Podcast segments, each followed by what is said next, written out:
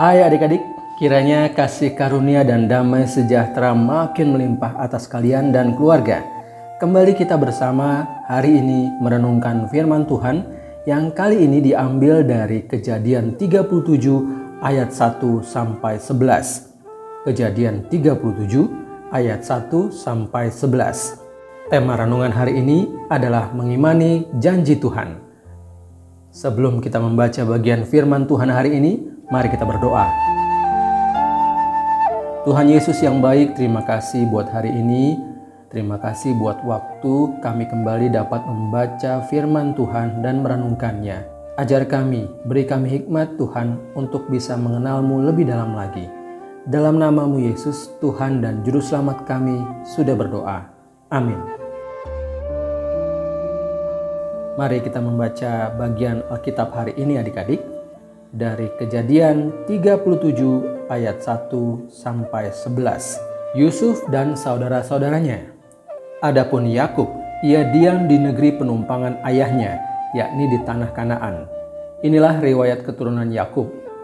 Yusuf, tatkala berumur 17 tahun, jadi masih muda, biasanya mengembalakan kambing domba bersama-sama dengan saudara-saudaranya, anak-anak Bilha dan Zilpa, kedua istri ayahnya dan Yusuf menyampaikan kepada ayahnya kabar tentang kejahatan saudara-saudaranya.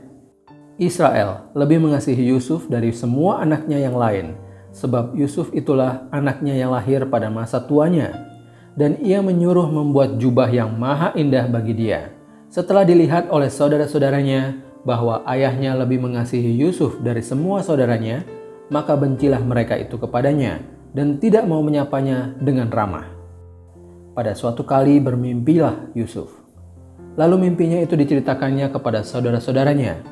Sebab itulah mereka lebih benci lagi kepadanya.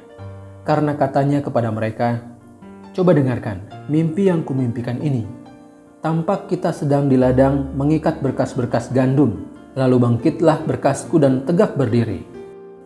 Kemudian datanglah berkas-berkas kamu sekalian mengelilingi dan sujud menyembah kepada berkasku itu. Lalu saudara-saudaranya berkata kepadanya, Apakah engkau ingin menjadi raja atas kami? Apakah engkau ingin berkuasa atas kami? Jadi makin bencilah mereka kepadanya karena mimpinya dan karena perkataannya itu. Lalu ia memimpikan pula mimpi yang lain yang diceritakannya kepada saudara-saudaranya.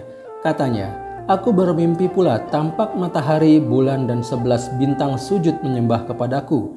Setelah hal ini diceritakan kepada ayah dan saudara-saudaranya, maka ia ditegur oleh ayahnya.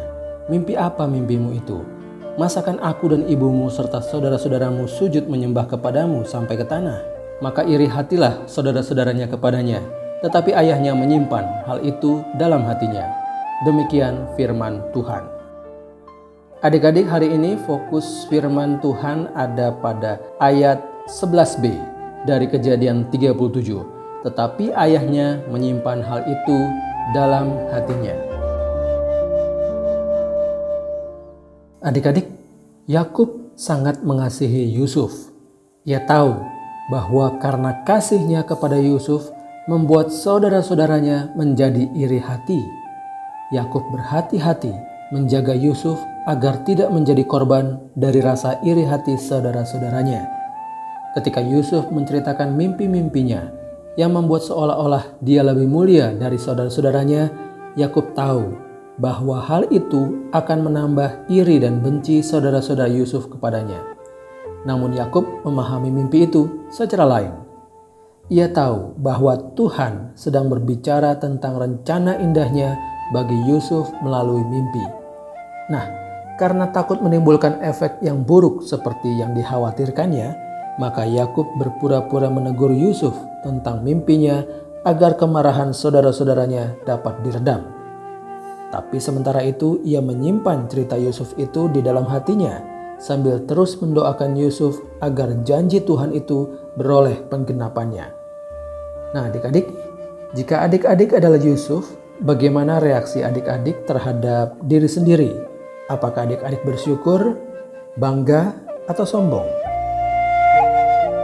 Terhadap orang lain, apabila adik-adik ada dalam posisi Yusuf, apakah adik-adik pamer diam, atau sombong.